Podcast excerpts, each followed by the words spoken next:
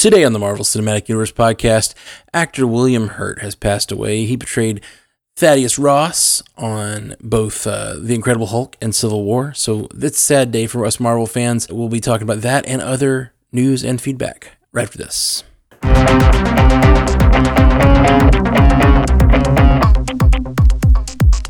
Welcome to the Marvel Cinematic Universe podcast. My name is Matthew Carroll. And I'm Ashley Coffin. Ashley, how you doing today? I'm good. I'm good. I'm somber, but I'm good. How are you? Yeah, yeah. Uh, same, same. I'm uh, I'm over here in Dallas visiting uh, Miss Alyssa, so it's been nice. But uh, yeah, really sad day for uh, fans of William Hurt. Um, he has passed away at 71 of natural causes. Um, he's uh, you know big part of the MCU. Like he's the thing that ties together uh, some of these movies. Um, and I think he's one of the more interesting characters in a way because he kind of like walked the line between being a hero and a villain. You know, there's you really do see his point of view and you understand where he's coming from. You know, joining kind of Team Tony or sort of helping originate Team Tony in Civil War. Um, he gave a lot of complexity to that movie, uh, and just showing up in Civil War after not seeing him since Incredible Hulk, or well, I guess, uh, yeah, Incredible Hulk. Like it was, it was, uh, I don't know, just he was a big part of this universe that we love. So it's really sad to hear that he's passed. Um, and I know you said you've seen a lot of his movies over the years. Yeah, he has such an incredible filmography. I mean, I think one of my favorite movies with him is 1985's Kiss of a Spider Woman. And then he was in Children of a Lesser God, uh, Broadcast News, which was huge, uh, Dark City, which is one of my personal favorite movies. If you haven't seen it, go see it. Um, do you remember that movie with John Travolta when he's an angel? Yeah, Michael. Because I love, yeah, he was the like guy who he inspires, like the main guy who was doing the news story on him. Um, yeah. the proposition with Madeleine Stowe. Uh, he was in One True Thing with Renee Zellweger, which is one of those like you know full foolhardy like family, really good dramas. He was Mhm. in. Uh, he was Duke uh, Leto Atreides in David Lynch's Dune, which is one of my you know not favorite movies but favorite stories, favorite directors, and like The Mhm. Village. I love. So many people don't like The Village, but I thought that that movie was just brilliant. I really thought M Night did a good job, and I thought that a lot of it was based off of William Hurt's performance in that. Because if if you know the story, you know what I mean. You know if you've seen the Mhm. movie, and um, yeah, he's just you know he was an amazing actor. Um, it's you know it's a loss for Yeah, for, for all of us. for sure, for sure. Um, and you know, obviously, uh, much love goes out to his family and all that. Uh, it's, Mhm. it's uh, you know, it's it's so uh, we we will not get too much into the weeds of like what does this mean because I just feel like it's a little disrespectful. Uh, it's always a temptation. Uh, same thing happened when Chadwick Boseman died. We were like, let's not talk about what they're gonna do with Black Panther for a little while. Give that some time.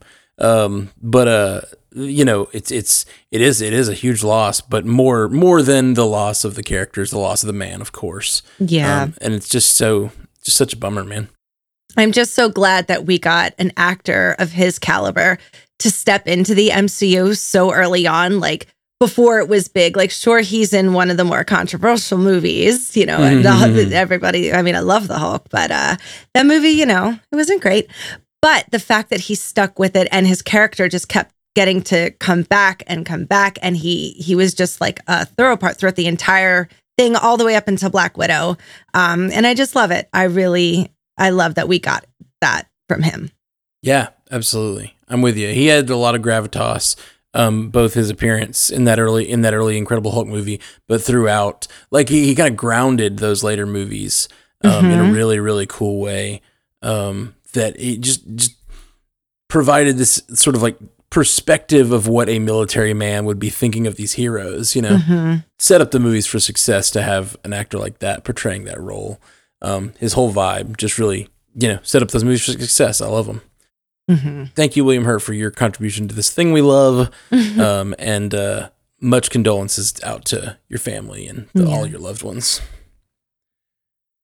Well, that uh, I guess moving on from there. yeah, Um, it's the only thing to do. Yeah, as it it's true. It's true. both in both on pod in podcasting and in life. Sometimes these things these, these things happen. Um, and uh, yeah. So, uh, just a couple other news stories to hit real fast. Uh, this you just last week said that your favorite uh, villain from X Men was Mister Sinister. hmm You were just talking about that last week. Um, Jon Hamm apparently was meant to play the X Men villain Mister Sinister uh, at the end of New Mutants. Apparently, Really? You know, that doesn't surprise me because if you're what um the end scene, I believe it's of it's either Days of Future Past or Apocalypse. One of the crates in the movie is like Essex. Mm-hmm. And then you're just like, okay, Nathaniel Essex, you're totally bringing that into this. It might have been Apocalypse, and then it never went anywhere. Yeah, there, there there are a few references to uh, Essex throughout the thing, and and it was it was in New Mutants. They did have something about like the Essex Corporation or something like that. In it was shown that that was where the New Mutants were. So like okay, that, like that Essex Corp? school. Okay. Yeah, yeah. Even in the um, and it was also connect. They connected it to Logan weirdly, um, with some footage from Logan with the kids being uh, you know, rounded up or whatever. So like Yeah. they connected the New Mutants and Logan, and they connected all of that to the Essex Corporation or whatever. Um, so they were definitely going somewhere with that, and apparently Jon Hamm had signed on to do that role. But I guess when you know uh, Disney bought it all up and they decided not to go that direction, and they you know re-edited the film, uh, he he said he was never. Um, he said I never shot anything. Uh, I remember having a conversation with people. Uh, I'm a huge comic book fan, especially of the X Men and the New Mutants. Uh, so I was excited to be considered. Uh please still consider him, Marvel. Yeah, we know you listen. for sure. Kevin. and we know they're not scared to reach back to the old Fox continuity and grab Mm-hmm. actors clearly. Um, with Professor X coming up soon. I love Jon Hamm. He's so good. That's exciting. Yeah, oh, I love him too. And he'd Yeah. be really good at it, I think. Mm-hmm. Like he needs to tap into that seriousness that I know he has as an actor. Like you can still keep it a little funny, but I also want like he can turn on like threatening pretty well. I want to be like threatened.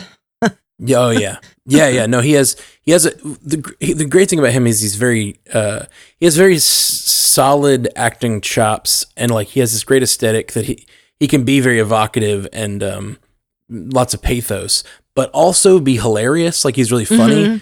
and he can be really serious and threatening. Like he's really got a range. He'd be a good Mephisto.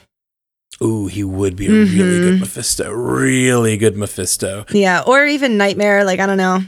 I mean, like, what is the devil if not an ad man, right? Yeah, That's a great call. Oh, any of those sorts of like mischievous, um, sort of like, like I said, uh, someone's trying to sell a hero on turning bad. You know what I mean?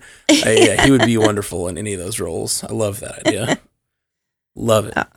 Oh, I have a little news. So I watched the Screen Actors Guild Awards last night, Oh, and yeah. I just want to say congratulations to Kathryn Hahn for getting nominated. She didn't win, but she is a winner in all of our books. Yeah, for So sure. you go, honey. I love her. Me too. and she looked fabulous. She was she was being uh, considered for her role as Agatha. best, yeah, as best supporting actress in like a drama series. She should have gotten it. I mean, I don't know who she was I going know. against and all. What if won best uh, animated show? Oh, nice. Yeah, That's That's- great. good for them. Last year had some stiff competition. I mean, Invincible was really, Mhm. really great too. Yeah, Um, and I'm sure there's tons of other great animation out there too. I know people loved the uh, Star Wars stuff that came out last year with um, gosh, what was what was the what was the one what was the Star Wars show last year? was it animated? Yeah, Clone Wars, no, it's the one Bad Batch. Sorry, Bad Batch. my brain got, Uh, we finally uh, got there. We watched that first episode Yeah, together. We did. It came out when uh, we were in Nashville together, and like a bunch of Stranded Panda hosts sat around and watched that together. That was great. It was so memorable, right? I do. I did think it was really good, and it was one that uh, Alyssa, who doesn't like really animated stuff all that much, and doesn't. I mean, she she likes the geeky stuff with me. She watches all the Marvel stuff with me, but like uh, doesn't really care for Star. Doesn't care about Star Wars really. So um, we we watched it though, and she was like, "I could watch another episode of that. I liked it," and I, and I never. oh, good. Yeah, so that was cool. I, Yeah. I never had her watch another episode, but um, I felt felt kind of bad about it. I keep meaning to go back. Uh, right now, over on the Star Wars Universe podcast, um, I've been meaning to mention this. Uh, we may we may drop one of these episodes in the feed, but because of uh, Obi Wan coming out later this year, we're doing. Uh, I'm finally going and watching all the Clone Wars episodes. Yeah, we we talked about it on the uh our Batman cast. Oh, nice, nice. Yeah, I can't wait to hear those. It's it's it's been fun. I've just watched like so far. I've done season one, and I'm watching season two now. And I'm just we're doing like every season. Is that a lot of episodes? I'm not watching the whole thing. I was like, damn. I, So- I mean, I think it's a lot. I, loo- I looked up a guide that was like, here's the essential episodes to watch of of Clone Wars because there's apparently a lot of fluff that I don't care Yeah. about. So I did that during uh Mando, just so I would know what the heck was going on with uh Starbuck and not Starbuck. That was her name on Battlestar Galactica. Ugh, Bo-Katan, Bo-Katan. awesome. Back to Marvel. Sorry, guys. Oh yeah, yeah no. It- well, I did, I did want to mention that though. So if you're yeah, if you're that's interested, gonna be great. check out the Star Wars Universe podcast and subscribe. Basically, I'll be on an episode every week from now till Obi Wan. I think just about somewhere in there. I'm doing Obi Wan. Oh, cool. I think I'm going to do some of Obi Wan. I don't know that I'm going to be able to do it Mm-hmm. Nice. all, but I'm going to do some of it, especially since I'm doing all the pre pre show stuff talking about Clone Wars. Okay, so next thing we got here, um, this was this was reported by an insider. Um, so who knows if this is true or not? But it was reportedly um, Blade will appear in the Werewolf by Night Halloween special, is what it mentioned. And I didn't even know they were doing a Halloween special. What's that? Did you know about Werewolf by Night? No, Okay. I should. well, yeah, we've talked about a little bit here, uh, but Werewolf by Night is a show that's been announced by Marvel.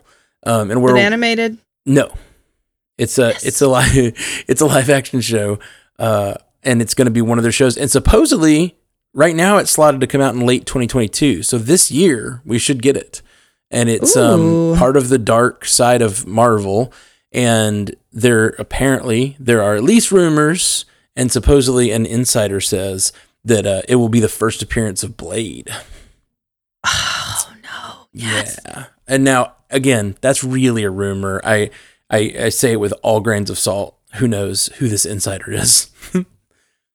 but it is being reported on some of the bigger Oh, sites. okay. It's all connected to the Midnight Suns and stuff like that. Interesting. Yeah. That's exciting. That Yeah. sounds like it's for me. Absolutely. Absolutely. Live action horror. I love werewolves. There's Oh, not yeah? there's yeah, like if you think of all the creatures like vampires and this and that, like vampires can get really scary. And imagining getting bit by one, like they make some really scary ones. But nothing is scary is as scary as a werewolf. Like when you really look at them, like imagine a werewolf was coming at you, like like cabin in the woods kind of werewolf is what I mean. There's nothing scarier than a werewolf, and f- I Oh, just love everything about them. Oh, it's the best. I love werewolf movies. Yeah. Like a truly terrifying werewolf. The body horror, the Yeah, I, I need give me a big furry nine foot tall werewolf. I love it.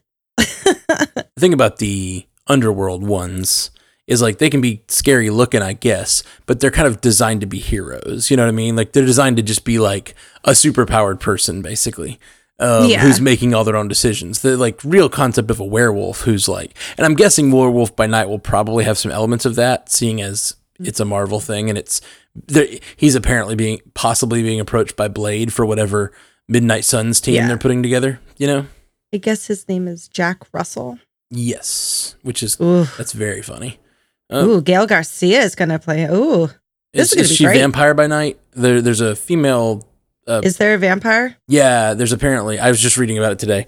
I know very, very little. I don't know anything about Werewolf by Night, honestly. Oh yeah, there she is. Except they're coming. That'll be fun. I'm excited. I don't want to know. Like, I would usually go like read about it, but I just want to be surprised. I love new Marvel content that I don't know anything about, Yeah, especially when it's up my alley like that. Yeah, yeah, yeah. So, uh, yeah, I'm pumped about it. Um, another. Speaking of connections to all this stuff, um, so this was interesting. We, we talked about an interview with Stephane Ceretti last week, and I, and this this article came out, and, I, and noting another point in that interview where she says uh, she's the she's the VFX supervisor on Eternals. Okay, and Okay. she apparently said in the interview, "I told Martin Larson, who's the Blade visual effects supervisor." That I'm giving you the ebony blade as a gift. Use it wisely and make good out of it. Um, but I'm sure it's going to do actually even better which would seem this is not official, but like it seems like the, they're passing the ebony blade off, which was taken up by Dane Whitman in Mhm. uh, at the end of Eternals to the Blade VFX people, which you know, we kind of assumed that he's going to be wherever Blade shows up next because the Blade, Right. Blade's voice at the end. But this sounds like he's going to be in the show, and there it's gonna, there's going to be some sort of VFX focus on the Ebony Blade. So, That's awesome. right? Isn't it all fire? I think so. I think it lights up with fire. Yeah. So, what all this story has me thinking, though, you know, we've been talking a little bit about the idea of like them building a dark team and Blade possibly serving as that like uh, Nick Fury role. But like, if he shows up, as that other story mentions, an insider says in Werewolf by Night, uh, could the Ebony Blade and Dane Whitman also show up in Werewolf by Night? Like, might we get all of these characters? Um, in something in the near future, if not Werewolf by Night, you know? Yeah. I w- I hope so. I'm ready for all of these people to just start coming into each and every show and making the the TV series is as fun as the movies only we don't have to wait as Mhm. long and it's more content. Like show Yeah. me who these characters are. Mm-hmm. Make me care. Make me care about who Dane Whitman is and all of this. Yeah, deeper characterizations, and that that actually leads great into the last story here, um, which it sounds almost like a bummer, but I'm actually really excited. Um, the executive producer uh, Grant Curtis of Moon Knight um, says uh, there's no talking about Moon Knight. There's no attachment to the current MCU. He's a brand new. He's brand new. He is going on a brand new adventure. Uh, we really think the fans are going to enjoy it. Um, the show is taking Marvel Studios to its Iron Man and Tony Stark roots. Uh, that was a character that was obviously built from the ground up, and it is the same with Marc Spector. That's very interesting. Yeah. Well, what I love about it is they're not saying that it's not connected, as in There was no Not in the MCU. snap like he like he would have Right, right. experienced that. as far as we know. Okay. But they're Mhm. taking. I mean, unless they play with multiverse with Marc Spector too, but I hope Th- not. I don't think that's. Yeah, I hope not too. I don't think that's what they're saying. I think they're saying we're not going to rely so heavily on previous MCU to build this character. It's not going to be like I care about this person because he's related to Tony Stark. right. It's going to be we're going to build a character from the ground up, which is exactly what you were saying. Like let's create these characters and give them deep backstories and like you know you have time in these shows to really build a character from the ground up and make them super interesting and super complex. Yeah. I'm so excited. Yeah, me too. We had two weeks. Two weeks. Two weeks, guys. Two weeks and counting till uh yeah, till Moon Knight. Woo. Very exciting. Um, well, that's really all the news. I just wanted to throw a few things out, and I guess we can throw out some feedback too. Let's do it. Let's do it. Let's do it. Uh, Jithan Jacob on Gmail says, Hey guys, I've been mulling over a theory for a couple of days and I just wanted to run it past you. I was just thinking that Star Fox might be Thanos' brother in the way that a very close friend might be. Also, Pip the Troll introduces Star Fox as Prince of Titan, and there was no indication that Thanos was royalty. He might have been a commander or a general, but not royalty. And if Thanos was an eternal, delaying the birth of multiple celestials would have warranted a visit from Arishem. And on a side note, I think how Eternals operate are left to them and they can choose to do the job however they want because though Ajak and her group just nudged humanity on Earth, if Star Fox is really an Eternal, we only have his word for it, and if he is the Prince of Titan, which was turned into a wasteland, it looks as if his group choose to rule the planet rather than help it. As always, love what you guys are doing, and I can't wait for this year's lineup. Joined this year's fantasy draft and I'm very excited. Keep feeding us bamboos. Jithan Jacob. I still love, I always love the uh, feeding us bamboos as a word for content. I really do. Um, I'm pretty sure that Thanos was like royalty, but he was like born purple, and they were like, "Ugh, no."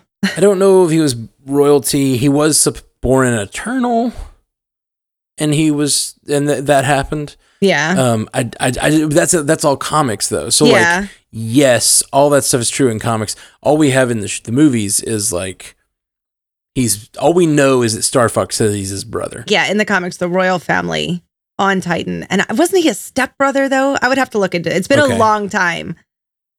Yeah, I don't know any of the comics origins except that he was an Eternal that was kind of cast aside because he was born born with deviance. Yeah, I'm pretty sure he was like uh Eros is an adopted brother. I'll have to look into it. But that's what I remember off the top of my head. I, I hope I'm not wrong. right, and, and the way they the way they seem to be doing the Eternals, I just assume they look very different because they uh, went through a cycle of rebirth or whatever. Mhm. um, similar to what we talked about. You know, I think that when they go back to be reprogrammed and sent on a new assignment or like have their memories wiped, they probably make them look like whatever the species of the planet is, you know? right. That makes sense. So it could be that like Thanos was a previous version of whatever they were trying to do on Titan and now Star Fox has been like re- revitalized or whatever. Mhm. I don't know. I don't know. No idea. But I like the the thought Jathan has here about like what if different Eternals chose to do it different ways because maybe it's just you know um, the the way of this particular group of Eternals to do the nudges. Mhm. We talked a lot about that uh, when we were um, leading up to Eternals. Like, why aren't they getting involved? Like, maybe they saw the destruction from when they got involved in the beginning. We had this whole theory when we were talking about because they seem really involved in the early parts Yeah. of of Creation. the world, creation of the world. Yeah, like all the the technology they give humanity and all that stuff, and then it just seems like they just stop. Which Yeah. we know that the the nuclear bomb made uh, Phastos stop, right? I think so. Yeah. Oops. Yeah, man, what a what an evocative scene though. Yeah. I love, I love that's one of my favorite scenes in the movie. I really love that scene. But other than that, I don't know. I don't know how the Eternals work on other planets. Yeah. Wonder when we'll even get back to that storyline. Right. We all were uh, assuming that the Shang-Chi rings would tie into it, which would bring us back to those characters again. I don't know when we're getting back to like Arishem and Star Fox. Maybe in Captain Marvel, but uh, Mm, Uh. yeah, that could be. or Thor. Maybe? Yeah.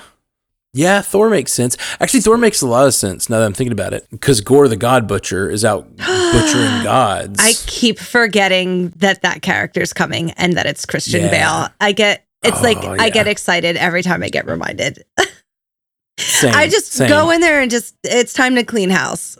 Gorr. Just let's get rid of some of these characters. Make death mean something.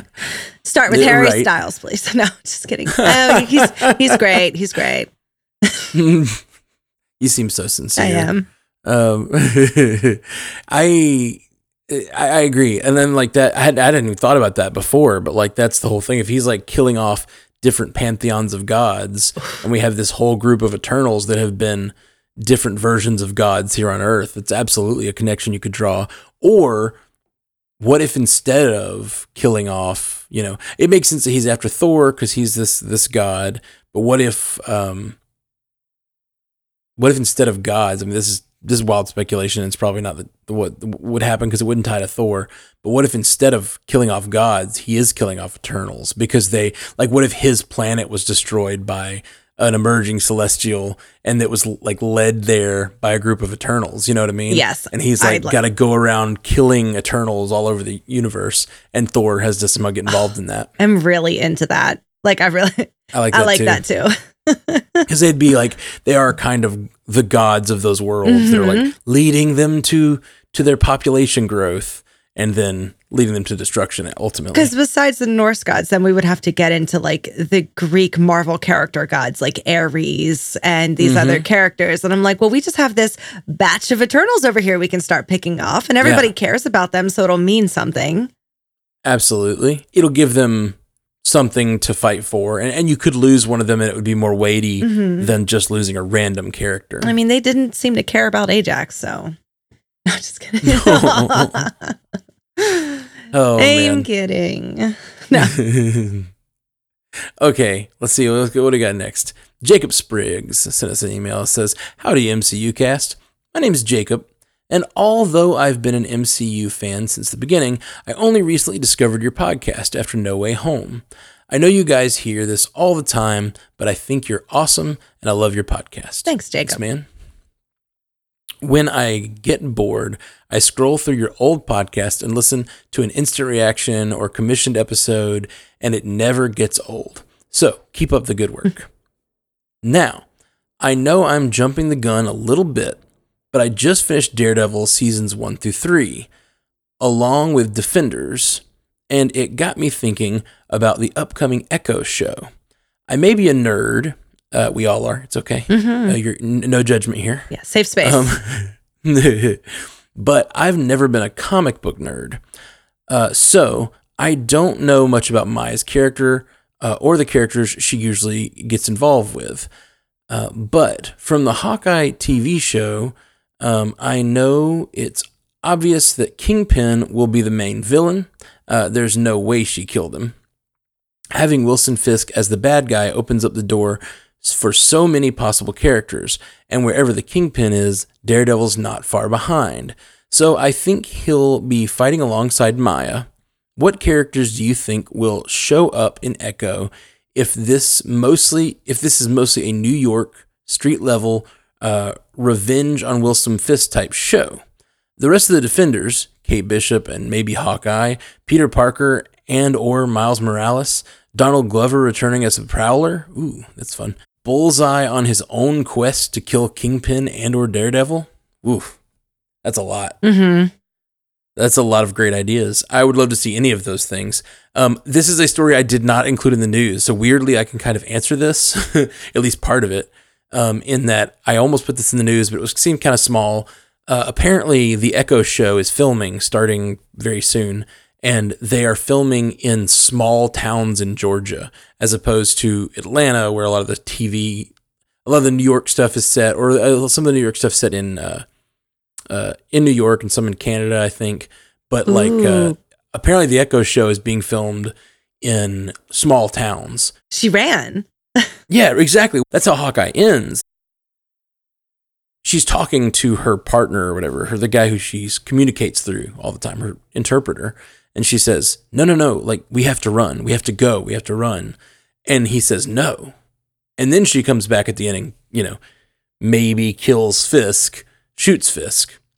And it's like, did did maybe maybe he's hurt, maybe he's dead, but I still imagine Maya's running because he still has tons of connection. There's still gonna be people after her. So, like, I, I guess, uh, based on that news story that I did not include, but weirdly connects to this, Interesting. I think they're gonna. I think she's gonna be on the run. So I don't think it's gonna be as New York based as we originally thought. And I love that because as much as I love all of these other characters, I think having Maya be front and foremost of her own show and not out overshadowed by like a Matt Murdock or um, Spider Man. Right. Yeah. But to have Kate Bishop show up, like that's different. Like maybe come, you know, maybe she comes back at the end and then we bring those bigger characters in so that we can move the story forward. I would love that. Yeah.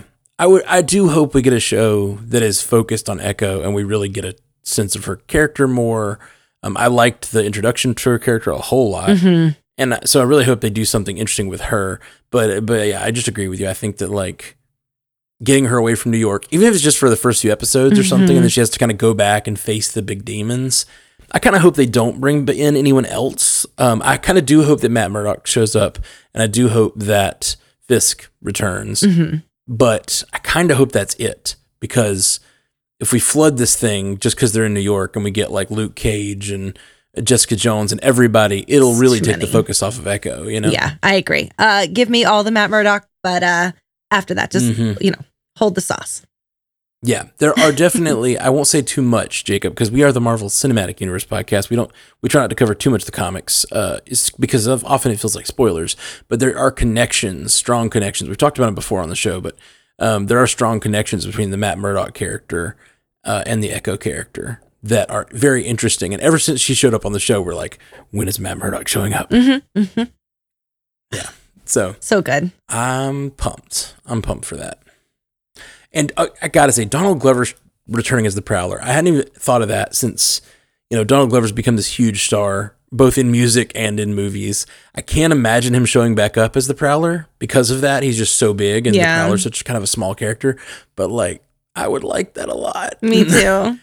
I mean, if nothing else, when they do the Miles Morales, if they do similar in the Miles Morales um, origin story as they did with, um, I don't know how much of that origin story with the Prowler kind of tied into his origin is is from comics, but in the Into the Spider Verse, they have the Prowler really tied up into his origin story, and I love that idea. Yeah. and I would love to see Donald Glover in that role, bringing in the new uh, Miles Morales Spider Man. That would be rad. Totally. I agree. Love it. Yeah. Uh, okay. Up next, we got Robbie Collings on Gmail says, Hello, MCU cast. After rewatching Black Panther, I noticed how much CGI was used in the final fight. What is your opinion of CGI versus practical effects in the MCU? Um, I feel like we've like been very Ashley- verbal about this. Ashley has definitely been verbal about this. I personally hope they use more practical effects in the future. Um, I love the new Robert Pattinson Batman movie. Um, I hope to hear your opinion in a future episode. Uh, I love you guys, Robbie. Well, Robbie, actually, we are recording this right now, but we are going to record immediately after this mine and Ashley's take on the Batman, and it, just just just to get it out, just 'cause- just for fun. It doesn't have any connection, and we're gonna drop it right here in the MCU Cast feed. So uh, it'll be should be the next episode after this one. So hope you guys enjoy that. Mhm. As for uh, th- throw out, what do you think about digital versus practical effects? In the superhero movies, it's necessary, it's needed. But Sure. There is a way to do things like take what WandaVision did in their first couple episodes. They went back to these fun practical effects. And yes, it's more work, but it is so much better to have things with as much realism as you can put in there because then it looks more real. I don't want to feel like I'm watching an animated show, which is where sometimes some of this goes to. Um, I do know what he like the end of Black Panther does look very heavily CGI, mostly the entire Yeah. time. Of course, you can't have people jumping in front of speeding trains and flying around. I mean, actually, they do it a little bit more practical with the flying now, but there's just things that people can't do, which I understand. But what you can do, I'm looking at you, Mobius or Morbius or whatever the Leto movie is. Like, if you can do the effects and you can do the makeup and you can do things to make them look real, they're going to look more real. Absolutely. There is definitely something about digital effects that loses the visceral nature of the human experience. I mean, it's it's the um, uncanny valley. You know, you know, like it just doesn't look exactly human to us, Right. And so it's hard for us to connect to it. Um, and I think it does affect things. Um, I think, as you said, completely necessary for certain types of movies. There's no way uh, almost any of these modern genre films would be possible without digital effects. But there are certain moments that need to be grounded and emotional.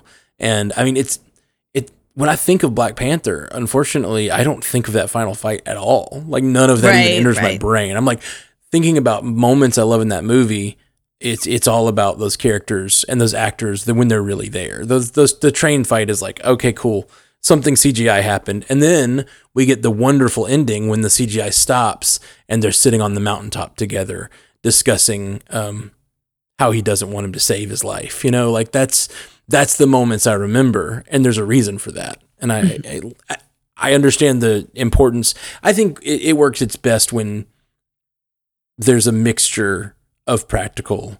Like even if you can just make the character practical while the uh, you know chaos is around. One of the biggest uh, practical things that the MCU decided early on that I think made this made this thing what it is is giving us the inside the helmet cam view of Tony Stark's face. Yeah.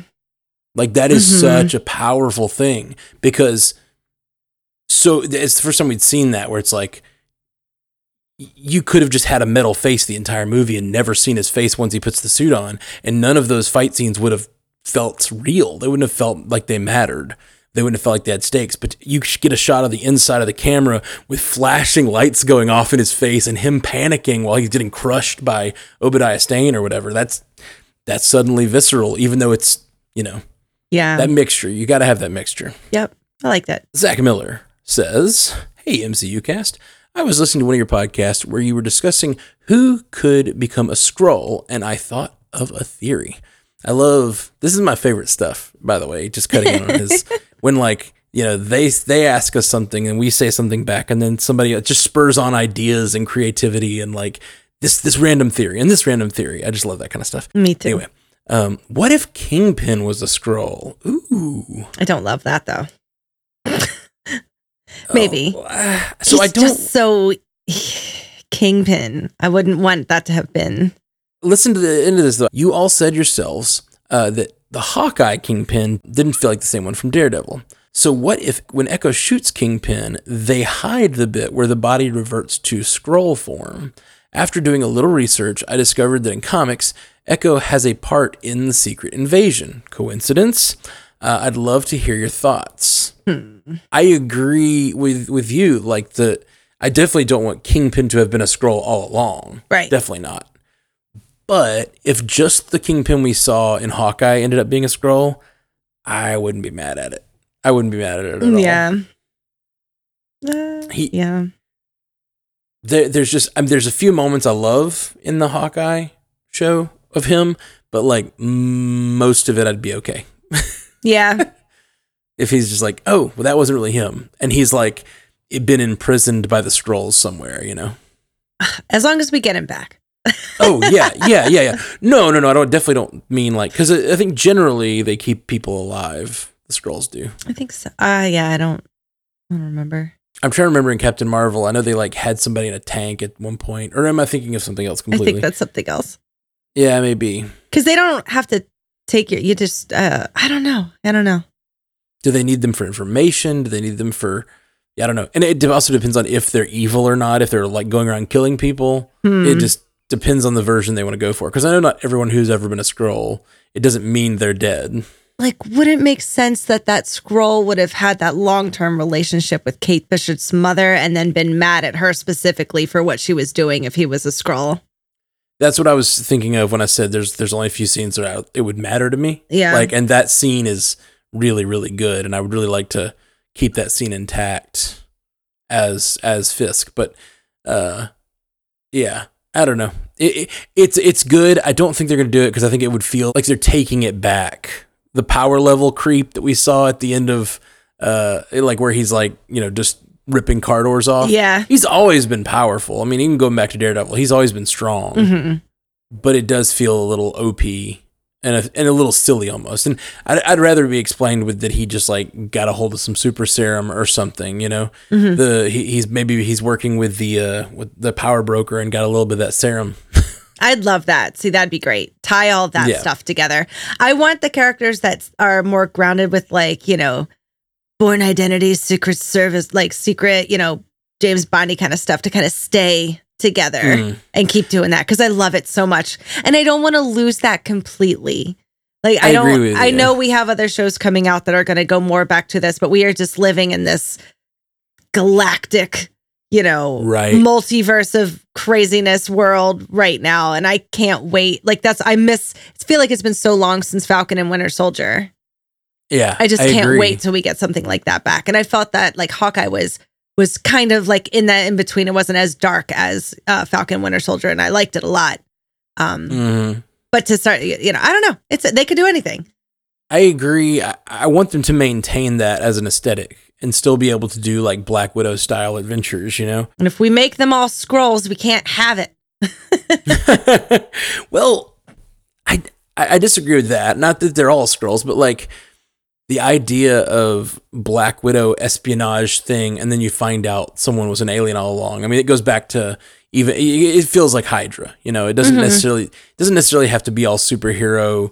Um, you know, big CGI battles like we were just talking about. It could be still grounded and have those elements. And one of the cool things about Marvel is the idea that you have those stories. You have these characters from different parts of the universe sort of come together to tell these bigger stories like Secret Invasion, where, you know, just it ends up just being that like the president who's hmm. like has nothing to do with all the superheroing. The president just happens to be a Skrull. And then you kind of have to put all those worlds together, you know? That's different than having all the characters and stuff all be Skrulls. Right. That's that's fine. Sprinkle them in, pepper them around. that's cool. But I can't have like, oh, this part later. We were all saying maybe Black Widow was a Skrull, and I was like, everybody Mhm. needs to stop saying that Natasha is not a Skrull after Captain Right. Marvel. Oh, and I was like, anybody else, take anyone. After her appearance in Endgame, I cannot imagine that she would ever be a Skrull. We talked No. about it for sure. So I'm gonna note that Yeah. once. And I, I think it's a it's fun to speculate like, could this person be? And if they are, where were they replaced? You know what I mean? Mm-hmm. Like like does it work? Does it make sense? And I, I think that anyone who's had a really good death on screen, I don't think we'll get them back. Like I don't think they're gonna be have been a Skrull or whatever. Yeah, yeah, for sure. Make death matter. right? Always. We've been talking about that since like the first year of this podcast. Like, make death matter. Marvel, do it. Um, okay. Last one we got. Scott Ackerman on Gmail says, Hello, I'm a new listener slash follower. Um, I consider myself an amateur of Marvel comics. I do, however, love the cinematic universe and occasionally read a comic here and there. After watching the Disney Plus shows and movies over and over again looking for Easter eggs, I have a few theories I seem to think could really work for the multiverse of madness. These theories could explain the existence of mutants, Fantastic Four, even the humans inside the MCU, even the Inhumans inside the MCU. Uh, theories are loosely based off speculation and Marvel database and wiki. But the neat thing about the multiverse is that literally anything is possible. Uh, the theory is the Eternals jump started everything. If I am interpreting this incorrectly, the Eternals created Correctly. this. Oh, if I'm interpreting this correctly, the inter- the Eternals created the Skrulls, and the Skrulls created the mutants, uh, which the MCU could loosely use this to tie in in the existence of the mutants. Also, every theory I've heard of the multiverse is caused by Doctor Strange alone. But what if um, the breaking of the multiverse was a collection of events happening at the same time? Loki creating the branches, uh, Doctor Strange and Spider Man casting the spell, uh, Wanda creating the universe in WandaVision, um, Deadpool using Cable's time machine, everyone's actions of tampering with the time slash universe uh, was the right slash wrong combination of events to throw the universe out of whack, creating the multiverse. I like Doctor Strange, and I feel bad because everyone is putting the blame on him. and overseeing the fact that any one of the other characters could have easily caused the split in the multiverse. Um, Doctor Strange, unfortunately, is the one to blame. Uh, thank you so much, Scott Ackerman from Ohio. Hey, thanks, Scott. Thanks, Appreciate Scott. you. It's not the Kree. No, I don't think the Cre- it's, it's the Kree created the Inhumans. No, the Celestial. Or the Kree created the Inhumans, but the That's what I was thinking Celestials created both Eternals and Deviants, and tinkering with the genetic uh, stuff on Earth is what created the X gene. So that is Right. what created mutants, not The Skrulls. Skrulls, Yeah. Yeah, yeah. It is somehow in comics tied to the Eternals. The Celestials were creating the Eternals and the Deviants, and that like the like messing messing with everybody's DNA is what eventually created that X gene. Yeah.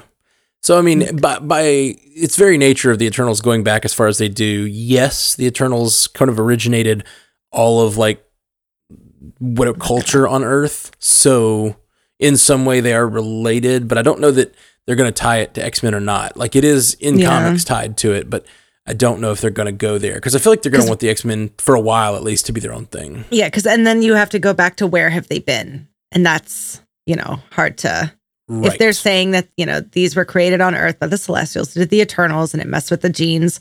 Where have they been? And that's not a multiverse thing, you know, or it could, you know, they Un- need to. unless it's a lot of work. and this is a theory that's been going around for years unless we are living like the entire universe we've been watching the entire time is a post no more mutants universe right. you ever heard that theory Yeah. it it in the comics scarlet witch has a thing where she says no more mutants and we Mhm. live in that world for a little while there's a whole thing of like there's only like 100 mutants or something like yeah. that in the Even in the universe there's and- some of them though. Yeah. yeah, exactly. Um, but you could see that like, mm, and we've got we we do have like kind of hints to that that like maybe this entire thing has been a No More Mutants universe. hmm Um, specifically, we have this idea that Doctor Strange knows he's living inside of a dream or a nightmare. Like he knows something is wrong. Like, what if, you know, and, and we're getting Xavier back, and, and Xavier walks in and says, let's tell him the truth. Mm-hmm. Like, what if he tells him, like, yeah, your universe has has been wrong for a while. You were supposed to have all these other things, and it kind of gives him, you know, you were supposed to have X Men, you were supposed to have yeah. mutants. You don't have that in your universe. So Iron Man was so influential because he's the first one to do this. But like in our universe, there's lots of people doing this stuff. You know, that'd be um, fun. Yeah, it could be. It could be. Um, it would be weird to be like the entirety of the universe was weird, wrong universe. You know. Yeah. I hope that she does the opposite in this and she's like, more mutants. yeah. well, especially since she's being introduced to the idea of the mutants here. Like she'll get to know who Charles is and maybe she'll find maybe she'll find her father out there in the uh you know, the the version of her father from other realities, Magneto. Yeah. Um and she'll be like, This could have been my life. Like maybe maybe she sort of finds the life um that's similar to the No More Mutants universe. You know, like whatever when like Magnus is like the king emperor or whatever. Um, maybe she that. finds that world and goes, "This is the world I want. Bring mutants to my world." You know. Hmm. I love it, Queen Wanda. yeah, it would be a rad way to bring mutants about. Like, and they wanted to do Inhumans a few years ago, and it just didn't work. We didn't like it. I I d- didn't even watch. I watched the first five minutes and I turned it off. I've never watched it. What about this? So we, it, given that idea, more mutants. Like mutants exist. She says something that creates mutants, right? Bring this to my universe. One of the next properties we have is Ms. Marvel, who is a whatever. We Inhumans and, and she's an Inhuman in comics, but if they're kind of scrapping the Inhumans for now because of what Shield and Inhumans did with it, and they're not really wanting to use that, they could easily and and we already know her powers are different. Mm-hmm. Um, based on toys and stuff. So what if Ms. Marvel is the result of her saying like mutants now or whatever? Um, and she brings mutants into the universe and uh, Ms. Marvel is one, and then the uh, you know just a couple uh, little well later we've got the Marvels coming out. Which what if that's more than just the three Marvels that we know about, which is you know Captain Marvel, Ms. Marvel, and Photon. Mm-hmm. um, what if it's about the fact that like she brought about the Marvels and like the mutants? All these people are mutating all over the world, you know. And then Rogue shows up, and I I can't yes. wait to see the battle between them. Yes, and then a really fast Ralph Bohner comes zooming through. boners and zooming. just let's, you know. no. It happens to lots of guys. okay. Um, let's see. Uh, la- lastly, he talks about the multiverse and it being Strange's fault. I don't think the multiverse is Strange's fault. Like the multiverse is, as far as we know, the multiverse is not even a problem. It's it's the natural state of the universe. It's actually the single timeline that was the problem. Um, whatever they're talking about in this movie that is Strange's fault is going to be specific. I don't think it's just going to be like the multiverse. Yeah. It's just the fact that like something is wrong and maybe it is that the there's like a weakness between universes that's causing them to, you know, drift away like we see. Um maybe certain universes are being destroyed and they're trying to stop Wanda from reaching into universes and tearing them apart, trying to find her children, something like that. Yeah. The multiverse is not Strange's fault, but he did something either previously or in the beginning of this movie that's going to be his fault, I think. Yeah. No, I agree. Or they're lying to us. Or they're lying to us, which is always possible. But um, I, it makes it interesting that they took that scene out of Spider Man where Wong's like, you know, don't do that spell like that very specific, don't do yeah. this. And they took that right. out. Well, they took that out, which shows us already they were lying to us. So now this is this lying to us theory is actually taking up a lot of residence in my brain right now because living there rent free. uh-huh. Yeah, yeah, yeah. They they said that they said that line's in the trailer and then they took it out. And now we've got that line in another trailer which never happened in the previous movie, but they used the audio in the trailer. So how can we trust that that line is real? I don't think we can. I kind of feel like maybe this whole thing of it being Doctor Strange's fault might just be BS, right? Mhm. Or what if he's talking to like, it's your fault that she's marrying somebody else, Steven? You know, like who knows, like right, sure, well, sure, what sure. they could be talking about, you know? Ah, I don't Yeah. know. I can't wait. Oh my goodness. Eh, Given all the other stuff about it being a dream world and all this stuff, like I have a feeling the problem of this movie is not Doctor Strange's issue that he caused. Like maybe his playing with the multiverse makes him less trustful to Wong. Like I bet Wong's pretty pissed at him Mhm. about the Spider-Man stuff. Yeah, especially since Wong is, you know, Sorcerer Supreme. He shouldn't be doing Mhm. any of that stuff. Yeah, he's gonna be pissed. hmm But I don't think that's like what's causing the multiverse to break apart. He didn't warn him not to do it. So That's whose true. fault is that? a real Sorcerer Supreme would have warned him, Wong. You're off to fight your cage matches. Like, that's not very Sorcerer Supreme of you. no, it really isn't. Like that the fact that he's Sorcerer Supreme and a cage fighter is blowing my mind. I just don't know what to Just think about that. Sorcerer Supreme does not pay very well, apparently. But wouldn't you just create your own money? I would just create my own money, like with magic. Come, I mean, I save the world. You know, you know these superheroes and their like ethics. Like they, they probably like feel like, oh, I'll mess up the economy if I create myself millions of dollars. I They're mean, probably like, in that whatever. In that same breath, they were frauding people out of money at the boxing match because they were faking. That's true. That well, were they faking or were they? Yeah, legitimate? he's like, you didn't pull your punches. Yeah, but when you get in the but ring, I mean, like real boxers sometimes are friends and know each other. You know, are we still friends? Depends on how hard you hit me. yeah, You know, maybe that maybe that's all that was. yeah. okay, that's gonna be it for us today. We're gonna talk about the Batman on the next episode. So stay tuned, kiddos. Um, stay tuned, pandas, and uh, join us for some some more bamboos, more content. Gave you some bamboos. Uh, uh, bamboos open wide. I don't know. Uh, oh, I see what you're doing now. You're going Bill Burnham. Yeah. Got your bamboo open wide. yeah. All right. Well, we'll be back pretty quick. Peace. Until next time, true believers. Thank you for joining us for the Marvel Cinematic Universe podcast.